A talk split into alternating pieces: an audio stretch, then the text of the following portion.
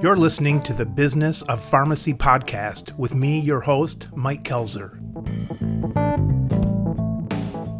Neal, thanks for joining us. My pleasure. Thanks for having me on your show today. I've been trying to track you down, but you're so busy. I pretend I'm busy. You know, Yeah, I, I I, know just like to is. look busy so that way people think I'm important. You know, it's Yeah. really a bad ego thing, and it's probably because my parents didn't hug me enough. I don't know. I'm trying to I'm trying to correct it for my kids. I, I only had one store, but I always wanted two so I could hide between the two of them. But I had four, and it was a you had nightmare. four. hmm I had three pharmacies and a vitamin store.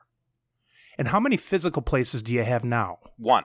I have one, One. location, and you know what they say? It's like you focus and you Yeah. do better. But I would think that you can also scale up pretty well. I think the the big thing for me was that I owned three three pharmacies, and I owned them right when everything was falling to pieces. So the stores that were doing well were all of a sudden not doing well, and then All so then there goes our lifeblood, you know. So All right, well, let's bring you in here. So, Neal, tell the listeners, give Mm-hmm. us your name. my name is Dr. Neal Smoller. I'm a pharmacist. Tell us the bigger things you have going on. Give us the chunk of those, and then we're going to Yeah. back up and Sure. hear about some of that misery. Yeah, so I call myself a holistic pharmacist because I own a practice, just like most listeners here do, uh, in the most famous small town in America called Woodstock, New York. And so we have a practice here, but we also have an e commerce business, Woodstock Vitamins. Uh, I also am a host of a podcast and I do a lot of content marketing. But uh, in a few weeks here, I'll be launching an online education platform for people to uh, teach them how to build a supplement practice where their expertise is at the center, and that's called Supplement School. So that's the big projects that I have working on are Woodstock Vitamins, the podcast, and Supplement School. Is supplement school going to be a hopefully a good money maker? For me, um, I'm thinking that it'll be a good revenue source. It will augment what we're already kind of doing with the supplement sales itself. I think it's a value added service. And my big goal here is to, there's two big goals. Yeah, obviously making money is, is the underlying thing that we are all doing uh, as business owners. But the, the, the two big goals are to help build an army of other practitioners who are like minded and kind of see that the way that supplements and alternative care and holistic care is being done is kind of sketchy and we need somebody to lead that. And the other thing is like I want to build up my kind of authority on the subject. I would love to speak. I love teaching. I love speaking and teaching people things in all different areas of the country. So that's that's the two big goals from the supplement school. Okay, Neal, so when you build up the supplement school, then you'll sort of build a new awareness that if you're going to buy vitamins, do it from a reputable medical professional and so on, but not necessarily under a brand name. I don't care if if people don't like we have wholesaling and I do wholesaling to practitioners all across the country, right? But I don't care if no one wants to buy my supplements. And I I care about teaching people the model to to provide holistic care. The education is much more important to me, and I hopefully will help them make good decisions about the supplements that they bring in so that way we can look patients in the eye and give them the experience that they're looking for that they're not getting elsewhere and be able to sleep at night. Right, be able to sleep at night. Here's here's the big wrap, Mike. Yeah. Um, supplements are another commodity, right? We're going from one commodity, prescription drugs, to another one, Yeah. supplements. And the only thing that gives us a competitive advantage is us. We're professionals, we're legitimate, we're credentialed, and our expertise, the one that I'm trying to teach everybody, is a very unique expertise in the marketplace. And Amazon and MVP and Caremark, they can't copy the expertise and and the knowledge of the person delivering this information to the public. So so I want to decommoditize supplements um, and raise the bar on the the public perception of the supplement industry. That makes sense. I do a lot of mental health coaching too in my in my profession. That's a big part of holistic care is dealing with stress and anxiety. Yeah, well, for sure. You could trace a lot of stuff, overeating and all that, down to a lot of the mental health, you know, problems. And It's entirely that. Yeah, Yeah. I, I believe that our nutrition problems have nothing to do with the food and it has all to do with the behavioral and psychological. yeah, Mhm. Yeah. All right, Neal, take us back. When I think of independent pharmacy, Mhm. most people we think of, you know, two or three mile radius. The advertising goes out this far. No matter how good you are, you're only going to bring people from three miles away and blah, blah, blah. The national distribution is so cool because it's all the opposite of that. You can do Yeah. national advertising, national sales, you know. Yeah, which has national problems as well. Let's bring the audience in to Mhm. how you got to there and tell us about some ups and downs as far as stores Oh, yeah. you owned and then Yeah, sold sure. and so on. What got us to this point? So I opened a pharmacy in my hometown with my partner and mentor, um, and his name is Pete. He was an probably the best pharmacist I've ever met. He's an excellent community pharmacist. He's kind of like that quintessential guy, right? Mhm. And so we opened up in our hometown of Saugerties, New York, where it's where Jimmy Fallon's from, of course. Uh, but anyway, so we opened up our pharmacy, and I kind of got the itch to to expand and do more. Um, so in about four years later, I decided that I wanted to open an integrative practice. Uh, and again, most of us look at supplements as a profit model. And so I opened up this practice. And one of the things that I realized quickly with supplements is that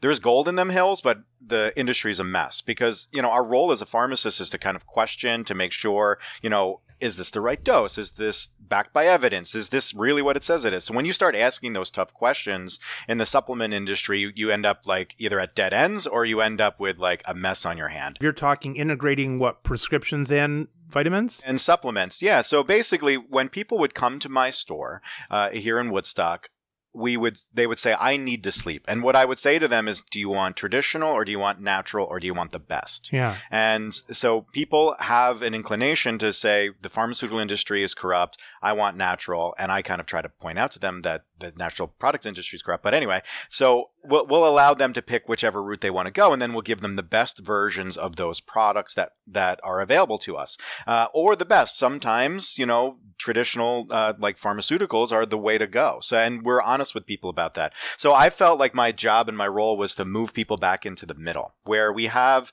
people on the ends of the spectrums, just like we do politically now. We have them on the ends of the spectrum medically, where like people are putting crystals on their steering wheel and saying, you know, drive me somewhere, all the way to the doctors that are like supplements are horrible. We need large, Sure. randomly controlled trials. Like that's all. That's that's good. So I feel like everybody needs to get moved back to the middle. The people that are more naturally inclined, they need to understand drugs truly and not believe the blog BS that's out there. So you did that with your second store. You tried to focus on that more. that was our big focus. And we- we then of course brought it to our, our original store and and we were doing it there as well. And then um, so so it was and it was taking off. It was doing really well. And if i was smart at the time i would have got into e-commerce because it was like 2010 before e-commerce really was taking off. Like that would have been the smart move then.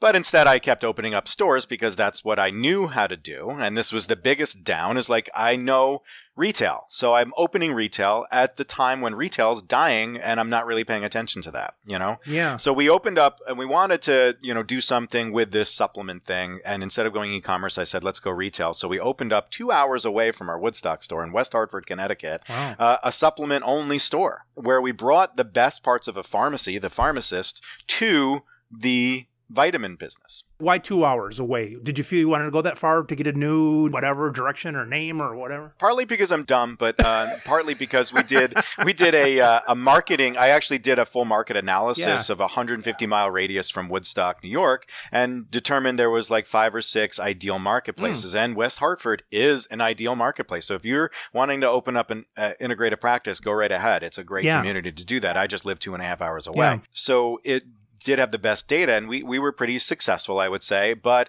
because it was two hours away and i was really bad at managing everything uh, because that's kind of pharmacist Yeah. right? We're, we're not that great at this whole thing. So um, so i tried and um, but and you know and then retail was changing and downtowns were changing and all of this stuff was happening. Yeah. amazon was coming up. And you know the biggest lesson from that store was that you know people view supplements as commodities. They really think that if if you get a turmeric you know it's overwhelming to them first and foremost. So we could help them guide through the process but they really believe that turmeric is turmeric is turmeric and fish oil is fish oil is fish oil. And we know that that's not Right. true. There's different forms different doses the potential contaminants the adulterants all of the problems are there but they they're not aware of it and they kind of don't Yeah. care.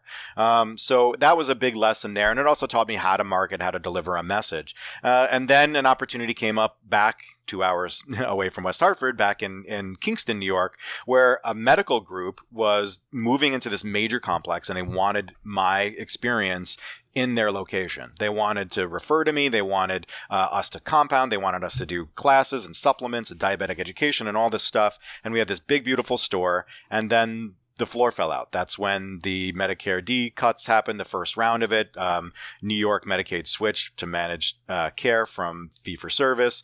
Uh, compounding got its teeth kicked in with all the, the deaths and the meningitis stuff, so nobody was paying for compounds anymore. And then the medical practice got bought out by another huge, because that's what was happening as well. And the new huge group was like, yeah, we're not going to support you. Like, you're on your own. In fact, we're going to encourage people to get a Medicare D plan that you can't accept Really? and all of that other stuff. And you can't come talk to the doctors anymore. And so between the compounding, the, the cuts in the reimbursement, the uh, medical group changing hands, and my failures as a manager, because like I was that's where I really, really learned how to run a business was in this failure piece, like where, I- where I was right. like losing. Um, so that's where I learned it, but I realized it too late, and we couldn't execute to save the, the ship because again the Yeah. numbers are kind of Oh, yeah. declining as we go. So I just decided that's it. I'm done. I have young children. I'm missing out. I did this whole thing so I could be, you know, for the kids, quote unquote. But I, I realized that I was just working all the stinking Yeah. time, and so I decided I'm gonna fold up the one store, the newest store, because whatever, I wasn't gonna get a lot of money for it anyway. And I sold my flagship store. We were doing about 1,800 scripts a week, so I sold to the the chain, and I was gonna just keep the vitamin store, the online presence, and my Woodstock integrated practice. And I decided that, like a few months into this switch over, after I've sold and, and folded the stores, that the retail problems that I had to deal with two and a half hours away weren't worth the hassle either. When you know my manager's like, uh, you know, I I don't want to work weekends Yeah. anymore, and I'm like, "Ah, I don't want to have to go through this whole cycle Right. of finding somebody new and training them, and so I just decided, you know what, let's just go digital, and I went digital, and about sixty percent of my customers followed me. All right, Neal. So you say you went digital. Does that mean totally, or then you still had one store then? So it means that I kept the Woodstock store, That was the original one. The original one, and you know, because it was mixed, and we were doing really well here, you know. Right. and and the vitamin store was doing okay but it's like it's just a hassle. So i said let's switch to a digital model. And i said you guys can buy your supplements online and you can buy them over the phone if you have to if you don't like the internet. And we'll do consults via skype and we'll we'll talk to you and we'll we'll solve your problem And they could buy from you there. yeah. And and again 60% of them followed us. So then i didn't have to have because west hartford has very expensive real estate. I don't have to have a $12000 a month rent Yeah. bill you know When did you go through the name change of your vitamin to Woodstock? So this is a funny story. So then, so after the dust is settled, I'm now saying, okay, what am I going to be? Right? Who am I going to be? Who, who have I built myself to be at this Right. point? What am I going to do?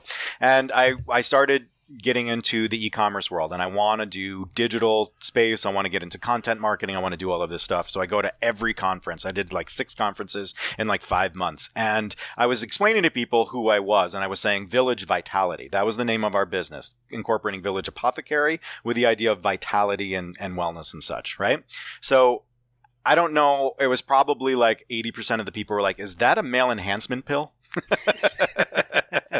and I said, all right, I got to change the name, Yeah. man, because this is dumb. So I uh, changed the name to Woodstock Vitamins because I stink at branding, but I also wanted people to know that. Uh, you know, we're from Woodstock, and I think that's important to know because it's got a rebel mentality. And your store at the time wasn't called Woodstock. it was Village, Village Apothecary. Apothecary. Yeah.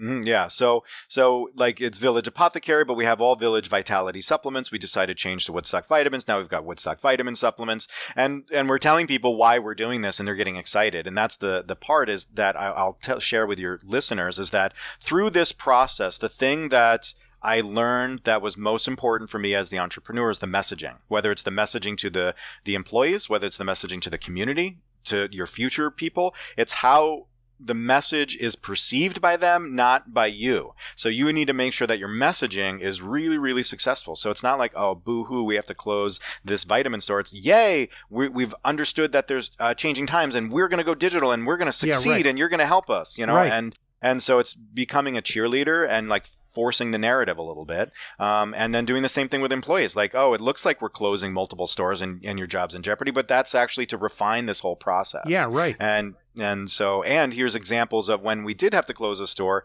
here's how good we took care of people and how we helped people transition to a new new position Yeah.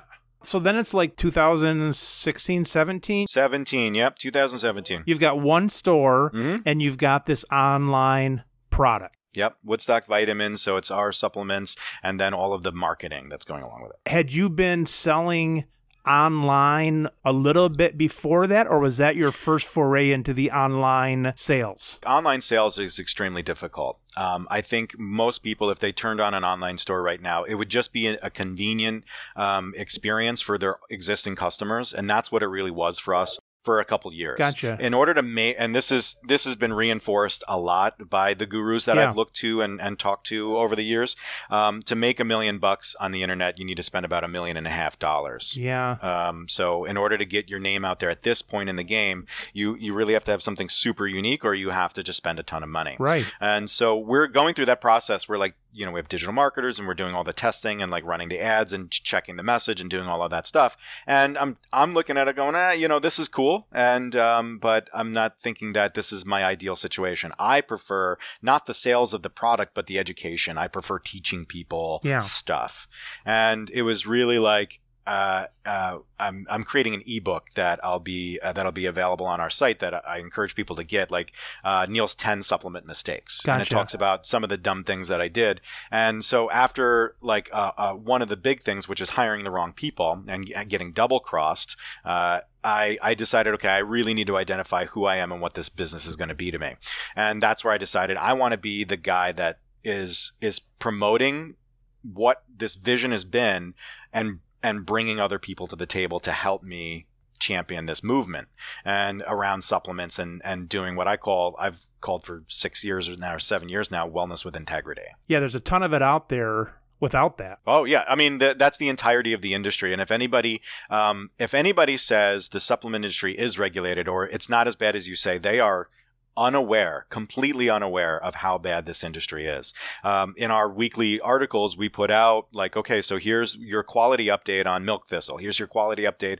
on saw palmetto. And we, I mean, I'm not an expert. I I refer to expert, and I built my network up to find the people that are really passionate about this, and I just kind of aggregate it all together. Yeah. So, you know, I can say, well, this is what's going on with collagen right now. So everybody's selling collagen, but it's it's diluted with lower cost proteins, and it's uh, those lower cost proteins have potential heavy metal and melamine contamination. And like this is what's going on with saw palmetto. They're not even using plants; they're using uh, animal fat to make the fatty acid fatty acid profile look the same. And so, like, if you're if you're saying that the supplement industry is fine and, and I'm I'm being dramatic, that means you have no idea what you're talking about. I, I'm sorry, you know, and and and then that's just the product side of things. There's this whole other level to it which talks about the recommendations. Yeah, I was- going to say the product is suspect, but then all the claims that people are making, right? My yeah yeah my favorite thing to do when I do an article is I approach this from a consumer standpoint. I Google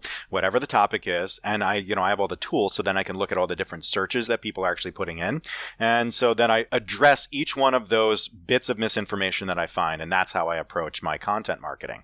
So you know what is collagen? And then like i can see all the bs that these charlatans because that's really what they are snake oil salesmen are putting out there about what collagen can do for you. And then i address it with the real science and say well no that's not factually accurate you know? And again i'll be the first one to say that i know that supplements have really really weak evidence right so Yeah. so if we talk about the three problems with the supplement industry, it's the product quality and manufacturing due to the poor regulations. It's the recommendations that are made by charlatans and the, and the horrible claims. And then the third thing is that those recommendations are based on weak or non-existent evidence because the supplement industry is has got poor data to support its use. We had a book in the pharmacy, or we have one, and it was written by this company for the non pharmacist listeners called Facts and Comparisons. And so it really gives a scientific level on things.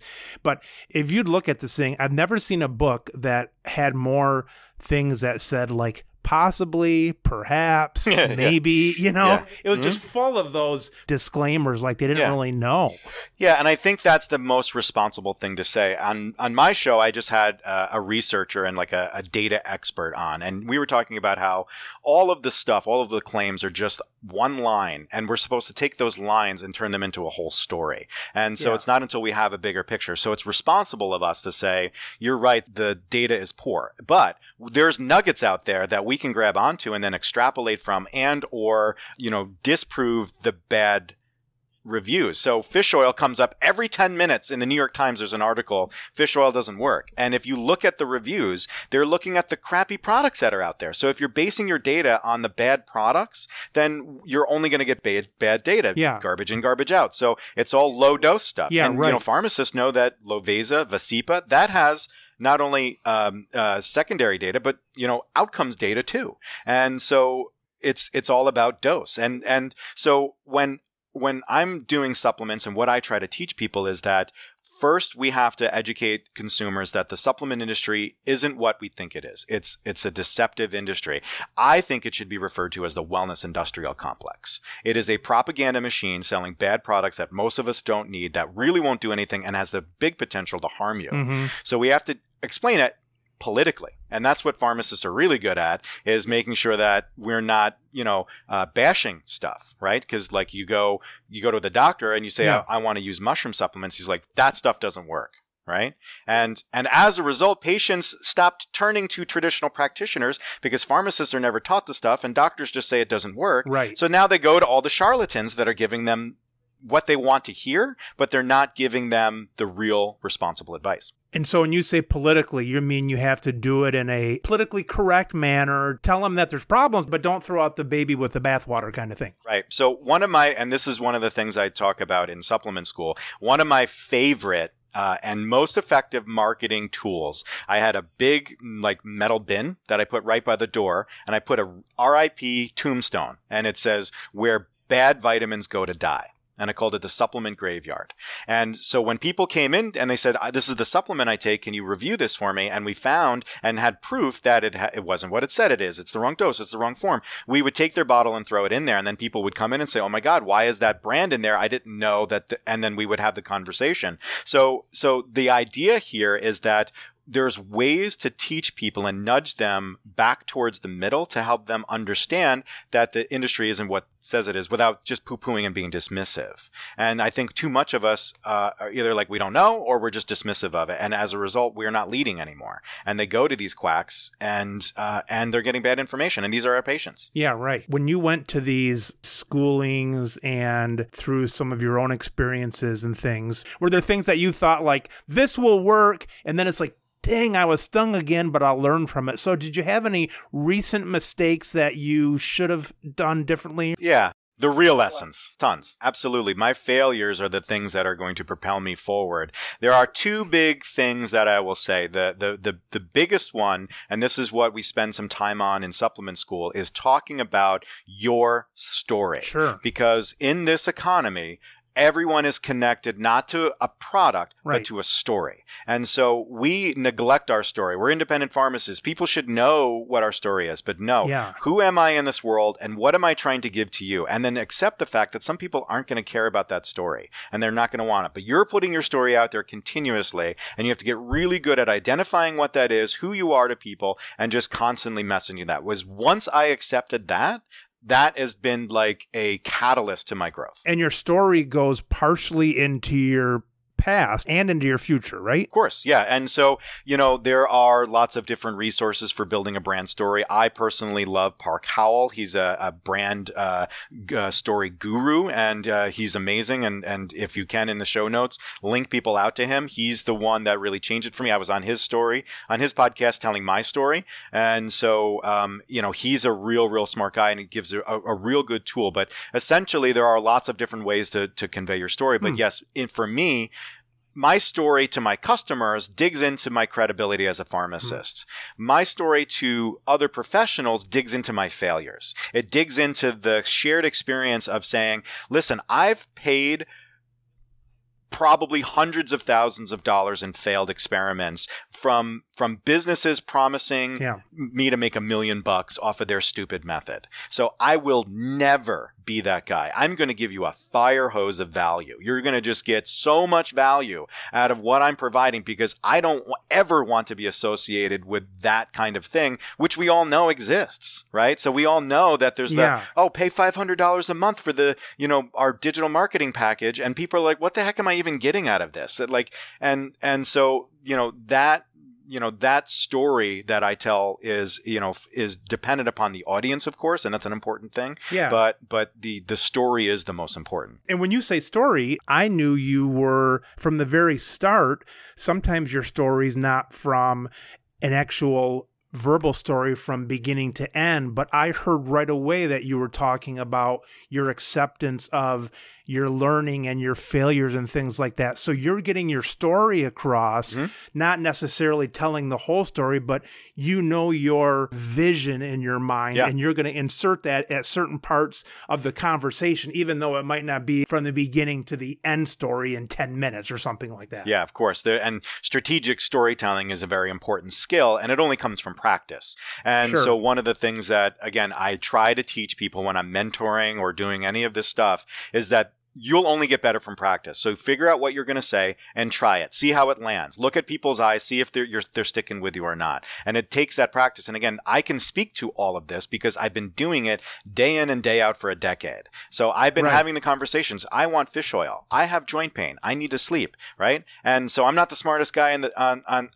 at, by any means. I'm actually a pretty big dummy when it comes to all this stuff. So I reach out to people that are experts that teach me the methods, and now I've implemented them in a more refined kind of process. So I think that you know practicing your story, un- identifying it and practicing it and refining it and and allowing it to adapt and change is important. Yeah. The number two thing I learned most recently that I think is most important to all of us um, is that I thought the entrepreneur was the guy that takes the risks. You know, I'm the guy that takes the risk. I can get this done, and then I execute and I do it. And sometimes I have to shoulder it and I just push through. Uh, but the entrepreneur's role is to take the kicks in the face and to take the kicks in the face and then when it's so much you get knocked down, the entrepreneur's role is to stand back up and keep fighting. And that didn't really kind of crystallize for me until I got my most recent like big blow up at the store. Like that's my skill. My skill isn't taking the risk and getting stuff done and the fact that I'm, you know, good at whatever, you know, that has nothing to do with it. The the thing that differentiates me from anybody else out there is the fact that I keep getting up when I get kicked so hard I get knocked down. Everybody else would look at the stuff that I've been through and be like, "Dude, you lost 2 million dollars? Oh my god, you you lost these years with your young children."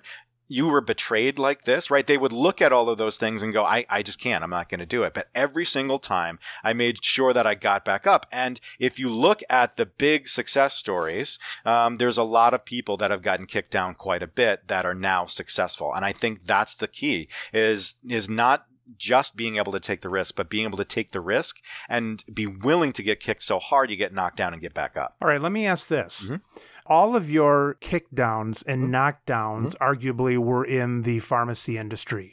Yeah, I got some in, in the supplement industry too. Let me say pharmacy slash supplement. Sure. When does one say, I am the entrepreneur, but I got kicked down for the last time here. I'm going to jump the fence into somewhere else. When do you jump off the Titanic, let's say? Right. So we have a lot of people staring down this this abyss right now, right? So we're saying pharmacy's dying, what do I do? And this is Right. this is the big thing why I'm targeting pharmacists first is because we need a plan B right now. sure. And I believe that I have a plan B. Um, that is not just throw supplements in your store and try to make money off that, but to make you a wellness practitioner because the pendulum is swinging in that direction. So you can finally get paid for your expertise and not for slinging some commodity. So, um, so I believe that pharmacists, the timing is now. We have to do something, and we have to be able to say, okay, I've I I know the work that I have to do to build a business again, and I'm going to have to do it. And pharmacy isn't the place for me anymore. So, how do you know that you're at that point? Well, one of the things that I I think is important to hear from somebody who's failed and lost and had to deal with all the contingency planning is that there is for us so many contingencies We're smart Mhm. people. We're Right. pharmacists. We get paid well. We can,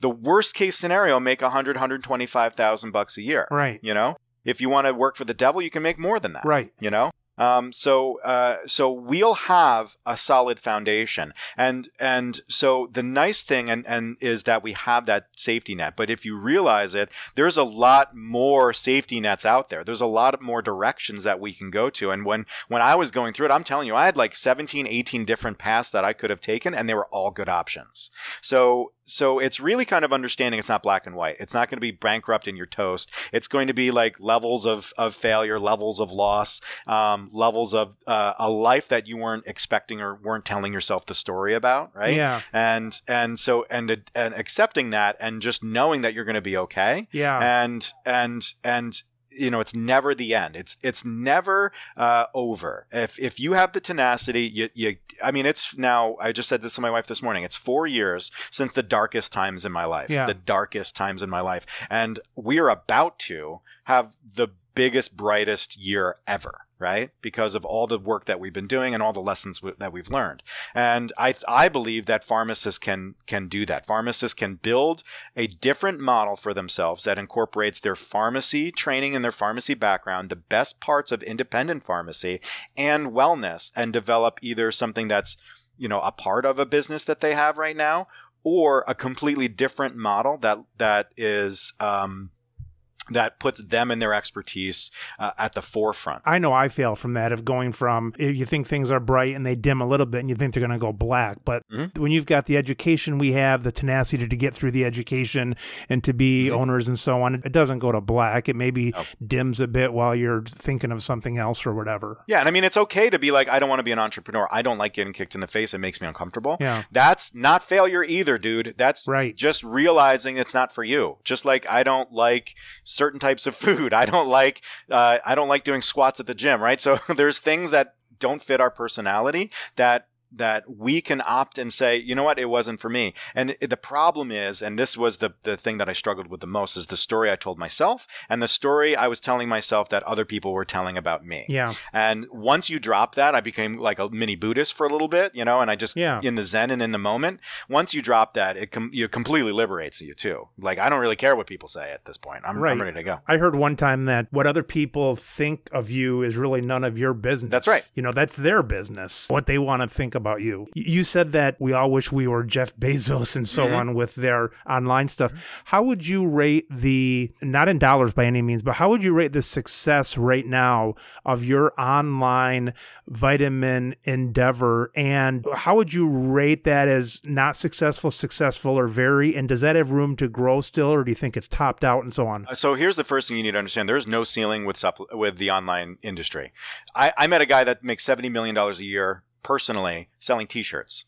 I met a dude that Yeah. does four million a month in sales on brushes. So there is no Yeah. ceiling, especially if you open up the to a global market with India and China, right? Yeah. there's no ceiling. So I don't believe that um, uh, anybody has to fear that. I believe that with supplements and with everything, I believe that I've maximized stage one, which is, you know, my audience and making sure that my audience is fully engaged and we have the life cycle in place to keep people hooked and all of the stuff that's needed for e-commerce business to be honest with you, I don't think I would recommend a supplement based e commerce business to somebody else. I don't think I would. I think that it's kind of a pain in the tush, you know, and to get your name out there. And the problem is, is that the success is fake. You know, because of the the the social media and the way that things are presented. So you might see a brand everywhere, but they're running at a very, very uh, uh, low margin, if not no margin, um, uh, run to just try to get the revenue up to hopefully get a buyout.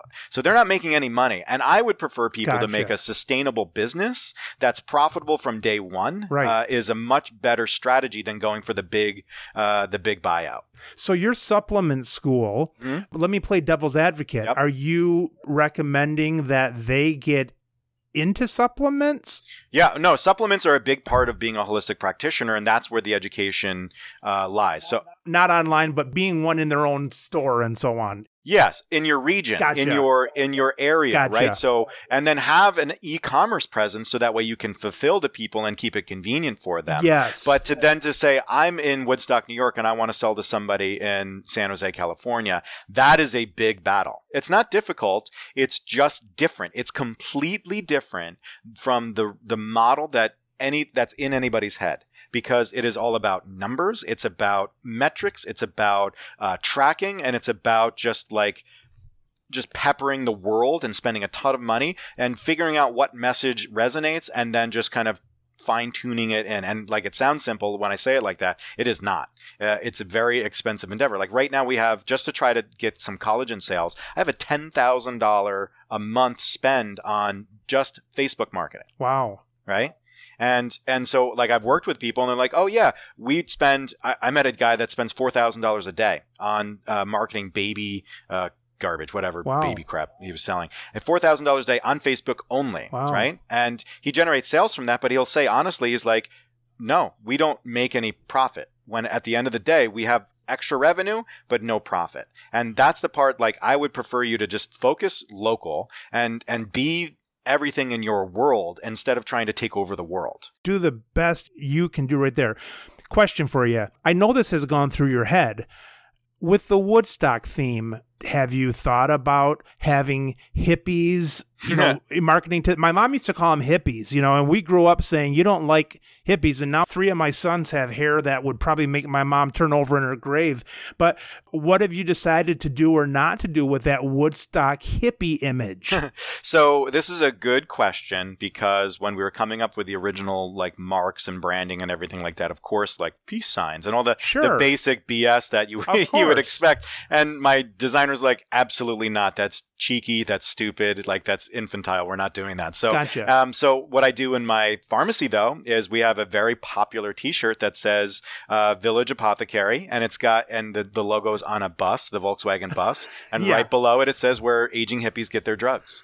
And that is the most popular, widest reaching thing I've ever done locally. Uh, Gotcha. people are like they they come into the store and they want and I've just been giving it away to people because then they're going to wherever and they're Right. wearing the t-shirt. So right. so yeah, so like that um that is always a thought. We're trying to come up with a way. How do we make it remarkably Woodstock? There is something about us that we could like. If I had a pot store, forget about it. I I I'd have I'd have the Jimi Hendrix blunt and like Of all of that stuff. of yeah, I would do all of that. Um, but the um, so we're trying to come up with a way to make it sarcastic and funny, just like Right. me, and factual and Woodstock, and that's what Right. we're working on right now. And you're right. Yeah, you want to you want your story to like just penetrate everything, every bit of the experience that your customers have with you. You want your story to invade that. So so that's that goes to the independent pharmacist too. So like the fact of community and the fact of uh, that they're accessible and that you have great relationships and you have roots there. That's all very important to make sure that it's messaged as much as possible. And that goes back to what I said earlier. Yeah. Have you heard of Mellow Mushroom? Do you have Mellow Mushrooms where you are, the pizza place? Mellow mushrooms, no, no. I visited my daughter down in North Carolina, and they got this place, Mellow Mushroom, and it's kind of the the hippie image, you know. And Yeah. and I was stunned when I heard that was a chain of 160 restaurants because Right. it just had so much flavor as an individual hmm place. Um, Neal, tell me about your. Don't give away secrets. Don't give away too much. Mm-hmm. information. But tell me a, a more about your hopeful and ongoing and starting monetization of the supplement school. What what do you hope for in that in terms of subscription or whatever? Like volume and stuff like that. I think I'm going by the rule of fifths. Like I would say, like if I can, my classes are going to be 20 uh, deep. So I'm going to have 20 people in every class. And if I can have 20 people, a full class every month, I would consider it a success. If a fifth of those people say, hey, I want to go to further training with you, I want to get the individual modules that dive deeper and become more of an expert, then that's great. And then if a fifth of those people say, hey, I want to subscribe to have you as a resource, as a consultative um, avenue, as um, someone that uh, will give me new information as it's coming out and stay on the cutting edge, then I would say that we're super successful in what we do. Again, the monetization side of it, like I'm doing well. Like that's I just you know everybody knows like this is this is something that will certainly augment and like my big dream here is that this will fund my my ultimate goal of creating a unique line of supplements that's using I guess what we would call the ideal ingredients, right? I want to make a new line of supplements that's outside of what I've done that says this is the best version of lion's mane. This is the best version of saw palmetto, right? This is the best version of lutein. And I want it all under our brand and I want to sell it affordably to people and be transparent about it. So that's kind of like what I'm thinking here is that I want the the from the monetization side of it, this is good because it's a high gross profit item, but it's a, a high hour demand from me. Right? Yeah, right. So, um, so it's it's good because there's not a lot of costs here, but yeah. it's it's bad because it it's going to take a lot of me to help people. The cost is your time, yeah. My time, and I was a college professor. I taught pharmacology to nursing at a local community college for a few years after I graduated. I love teaching more than anything, and I, I dream of retiring and, and teaching at a college. Um, so the idea that I can be an educator now, I think that's again that's more important to me. But more importantly, I would say like from the monetization standpoint, my I'm not going to say you're going to make a million bucks, but I believe if you take even the basic class that I'm offering and you implement it and seek my help to make sure that it keeps going, by focusing as I have people focus, I believe that you can increase your gross profit easily by 10,000 bucks a month, which is enough to justify a pharmacist. So that way you can take a little bit time of time off right? Or you can then devote more time into growing this wellness practice. So yeah. i believe i can help people in a phased approach to either offset the losses that are happening or build a new model where they don't even need the pharmacy anymore and they can just do the supplements and advise people. All right. So now let me ask this. This is a question that you don't get from like your wife and stuff like that, but I'm going to ask it. Uh-huh. All of a sudden, Neal, someone says to you, no more pharmacy. You know, you either have a um, nice nervous breakdown that you don't want to ever touch a supplement or a drug again, mm-hmm. or somebody pulls it out from underneath you, what would you be doing if not in pharmacy? Would you be no pharmacy at all? No pharmacy, no supplement, no medical anything, N- nothing even close. And if you try to get something close, I'm going to say no, you can't do that. Yeah, I mean it's really tough because of what I've done. So I would probably do business consulting you know i would do business consulting because i feel like my losses and my failures and the people that have uh, have been advising me have taught me so much that i could go to every small business in every city and say listen for a couple hundred bucks not a lot of money i can help you turn this place around you know yeah. i can make make sure that you squeeze the money out and i would probably do that i would love to go into a business you know you see those shows on tv like Shark with a thousand dollars mm-hmm. yeah mm-hmm. but even shark tank is a weird show because it seems like it seems like to to make it on Shark Tank, you got to be like super successful already. It's so dumb. It's all yeah, it's all BS. Right? It's dumb. It's it's just for TV. It's like it's like American Idol. They're like, you know, you don't have five million dollars in sales yet. We're not going to touch you. And it's like, well, if I had that, I wouldn't be on here. Right, unless you're like seeking the fame and the next level. I guess it's a funding show. I guess that's what they're trying yeah. to do with it. What's the worst part of your week now, if you have one? So the only thing that I'll say is the worst part of my week is that I have so many people that rely on me. I have so many customers that are looking for my advice. I have so many like staff that are looking for guidance. So the worst part is that I'm in developing this. I write an 8-page blog article. I do multiple podcasts a week. I'm doing this development of this training and building a website and trying to get the right words and doing all the marketing stuff and i'm constantly getting interrupted. And it's freaking flu season you know so then i'm doing flu shots all the time and shingle shots and all this crazy stuff. So the worst part of my week is all of the times that i have to get broken away from uh, doing the stuff i believe is most important for our future which is the marketing. Do you have help on that for ideas or or help saying, look, here's this, type it up and put it on these, you know, five things or something? One of my mentors and I just had a discussion about this. She's had a business over the past 30, 40 years and and it's a it's a wellness-based business. They do retreats and such and she's one of the most successful in the world. And um, she she said that she's paid you know hundreds of marketing groups and none of them do what she needs them to do. We're our yeah. own best marketers. And so yeah. when it comes to the content, it's 100% original. It's got to be in my voice. I tried. I tried to get writers to do it. It's got to be in my voice and yeah. it's got to be uh, my method and it, it has to be me. So I I say for me to be authentic in this world, I have to do it because otherwise it just sounds like all the other garbage. That like that's all they're doing is mimicking everybody else. So it just sounds like everybody else. So for me, I believe that the entrepreneurs uh, that are listening should be doing their own marketing. They should be dedicating 10 to 15 minutes a day to just kind of say, what is it that I want to market? You know, what is it that I want to say about my and because that's really what it is. What am I trying to say about my business? And here's what I always think about too. Like one time I tried to have my daughter do this and it didn't work out the way I wanted it to. She would have done fine.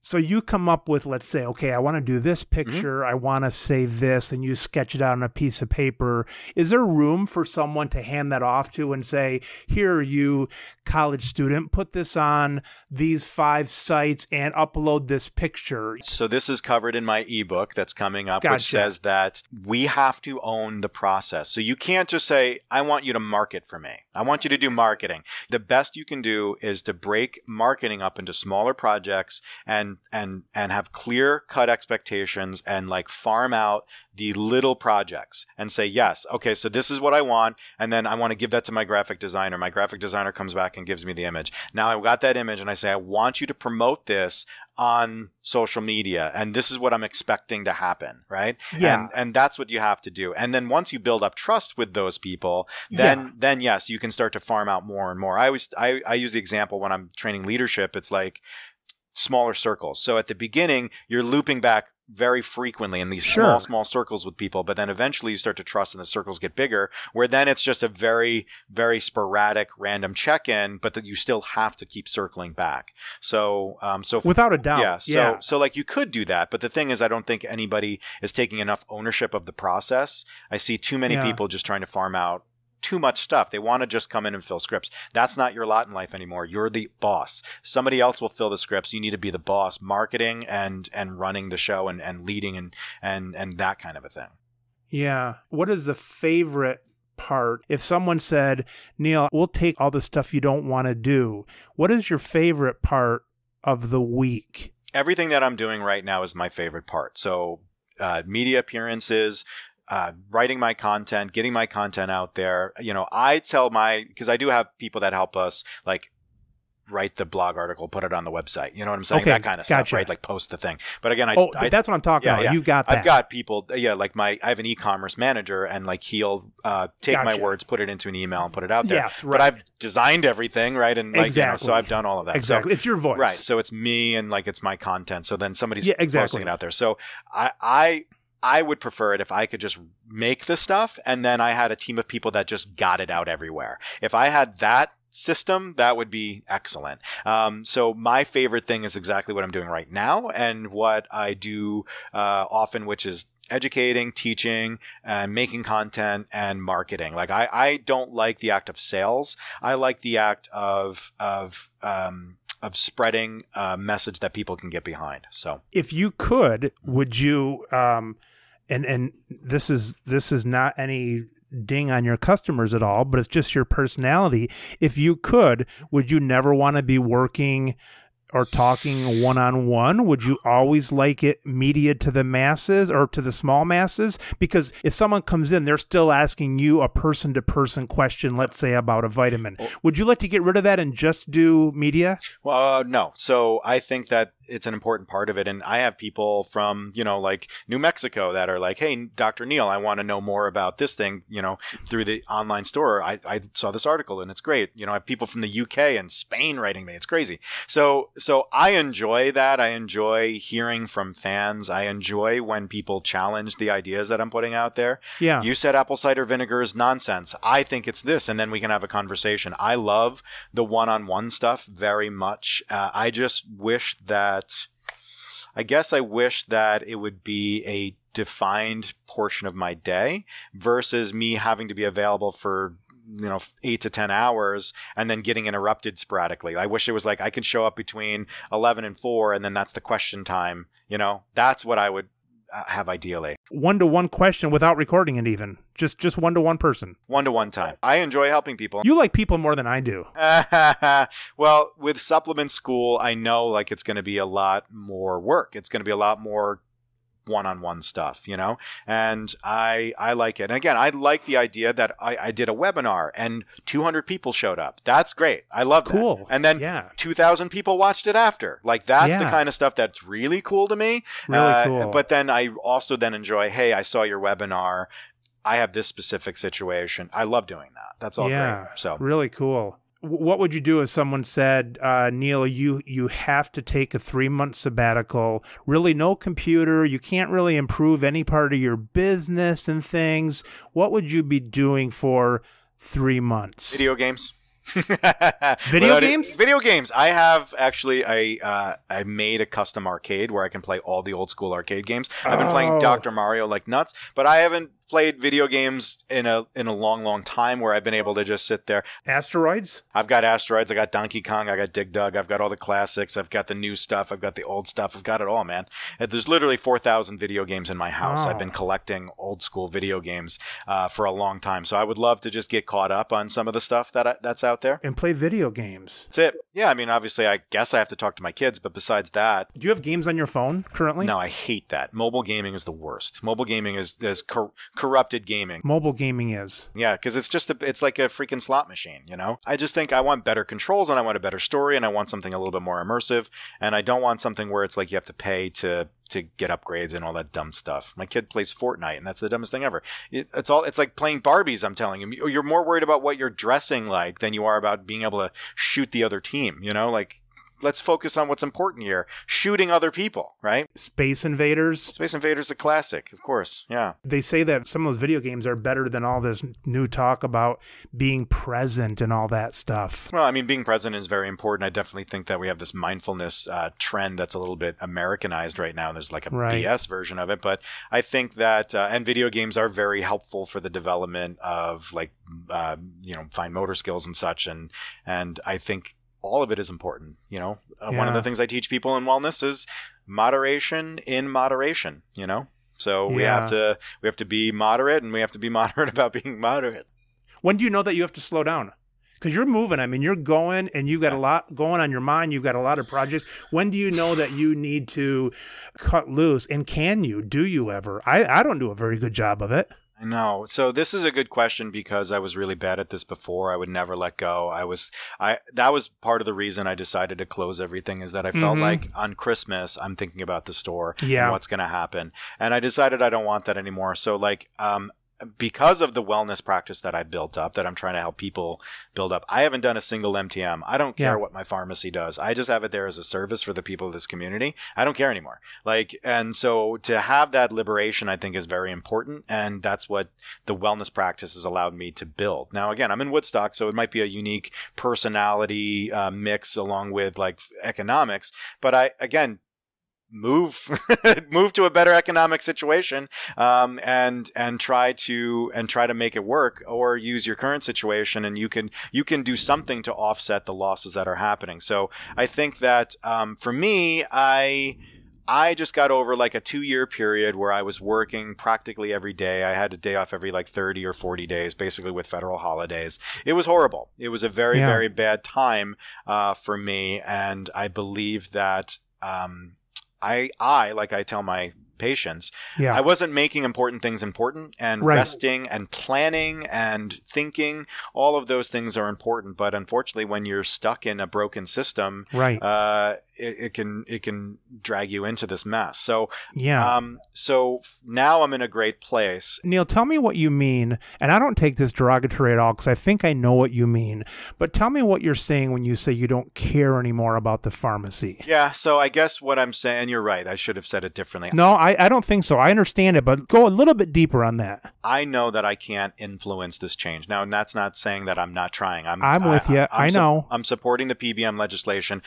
My guy was the guy that wrote the bill in New York, the PBM Gotcha. bill, right? So, and Yeah. I was in his office. I was in Albany eight times. So I care, but I know that I can't really influence any of this stuff. This is not my fault, and it's I know what you mean. nothing I can do. So I know I've, what you I've- mean. I've, let go of that uh, weight, and then I've just said I have to accept the fact that the numbers are going down. You know, I sold I sold my pharmacy in Saugerties for a big number. A lot Right. of people are impressed with it. And my buddy just sold recently, and he got a much smaller number. And I know Yeah, if I right. went right now, that number would be small. So it's going to be zero. So now it's like, okay, so now what am I going to do? I know what you mean. You can only put so much energy into something when there's no return on it. Yeah, I think it's like again that Buddhist thought process where it's like I can't really control anything. All I can do is try some things and be curious about what happens. Yeah. So uh, with pharmacy, I can't change it. So it's either I can work myself up and spend all this energy and Yeah. be unhealthy, I which know. is you know contra to my uh, my advice to people is like to stress out about stuff or i can just let it go so and i have the luxury of being able to not really care because of what we do with wellness Uh, That's great. and and so again if I'm not saying that I I want I'm going to be able to teach people how to make a million bucks in this. You might be able to if you're aggressive enough, but I think that I can take the pressure off of people, Yeah. especially pharmacists, and give them the confidence that Yeah. if pharmacy gets destroyed tomorrow, you have to sell your pharmacy and get rid of everything, that you have a future being an entrepreneur as a wellness expert using your pharmacy degree and like so i actually go into uh, during first class that model what i Yeah. would what my real plan c would be if my plan you know if my plan b wasn't to to be this guru guy yeah. um, you know, uh, what my plan C would be uh, as a uh, pharmacist right now. Like, what would I be do- what would I be gearing up for? And that's what we go over and like how to execute that. So that way people know. And and the conversations I've been having on Facebook with other owners, it's that's what they want. They want to not feel like they're going to die as soon as this pharmacy goes away and they're going to be broke and their family's going to be screwed Yeah, and all of that stuff. So- exactly. Where are you in 10 years? In 10 years, I would hope that I would be a successful and respected um, purveyor of the truth around the natural products industry still. Getting paid to speak uh, and educate people uh, around wellness, but then also around the business of wellness. And um, I think that would be a dream, you know, to be known as that dude and be able to kind of spread my message. Right. That would be cool. Um, whether or not I have a practice, whether or not I'm selling like physical stuff, like that's a whole nother thing. Uh, but because you really can't predict that far out. I think if I can give you a good idea of what I'm doing in like three to six months, that would be actually a surprise. And that's another Yeah, thing right. is like we have this idea of who you're going to be for the rest of your life. The economy doesn't work like that anymore, people. It does not No, it doesn't. You got to reinvent. you yeah you you have you don't have a 20 year plan anymore you have a right now plan and then you have the ability to again pick yourself up and and, and go Yeah. You mentioned Buddha. My goal is just to not look like Buddha. right I just got back to the gym too because as I share a lot, I love M and M's and I love eating uh, crap. So I just start started going back to the gym and I have a I, I have to pay like a lot of money for a personal trainer because there's no accountability for me right now. At this point in my life, I can't just get up and go to the gym and like actually work out hard. So I pay a trainer, and now we're to a point where my strength's coming back, but I have to now slow my roll. But I'm gonna wait till after Thanksgiving here to uh, to get back on the wagon. Get back on it. yeah, shave Yeah. the ham. You know. Yeah, right. Exactly.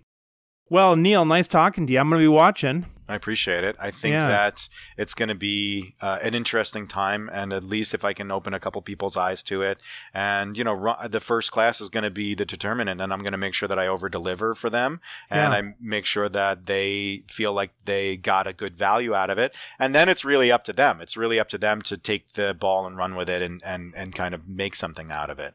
But I believe. I'll be providing a high value for people as I do right now. I provide a ton of value for for consumers. So now I want to provide that for practitioners. So Yeah, and and I think one thing that you're able to offer people is hope. You know, a lot of hope's been drained out of people's pharmacist lives and yeah, and some people have successfully fought that, but I think it takes all of us to give each other hope through some of this bumpy time.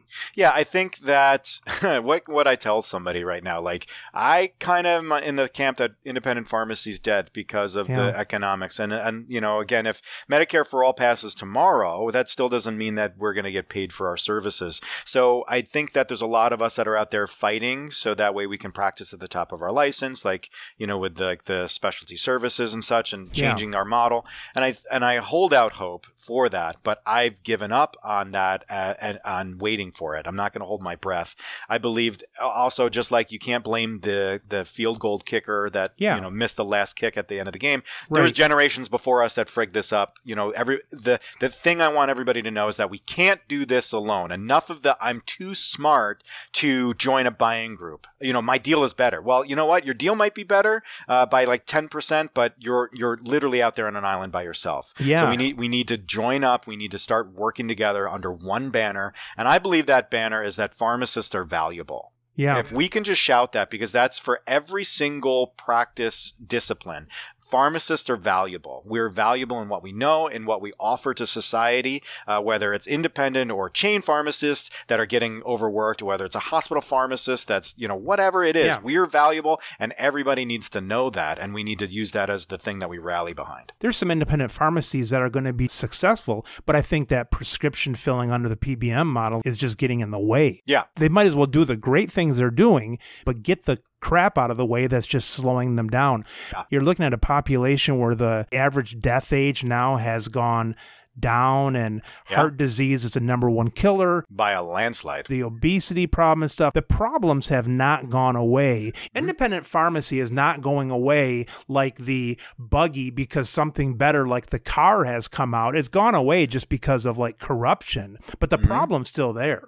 Yeah, we can we can be independent pharmacists without having a physical store, and we can lead in fixing these problems by pointing out what's going on, by raising the bar in the natural products industry, by by providing a, a real holistic approach that isn't riddled with pseudoscience and nonsense, uh, and and and really kind of taking charge in helping people manage all of the craziness because we're moving towards an economy where it's a very white glove esque situation, and an independent pharmacist is perfectly positioned to succeed with that. There's a ton of product, there's a ton of information because in your hand you've got more information than any pharmacy school could teach you, but I think what is not there is figuring out what to do with that information, figure out the problems, Mhm. the intersecting problems, and that's where the expertise comes in. hmm Yep, and that's what we're teaching people how to fuse the supplement science with the business and the algorithms of real practice situations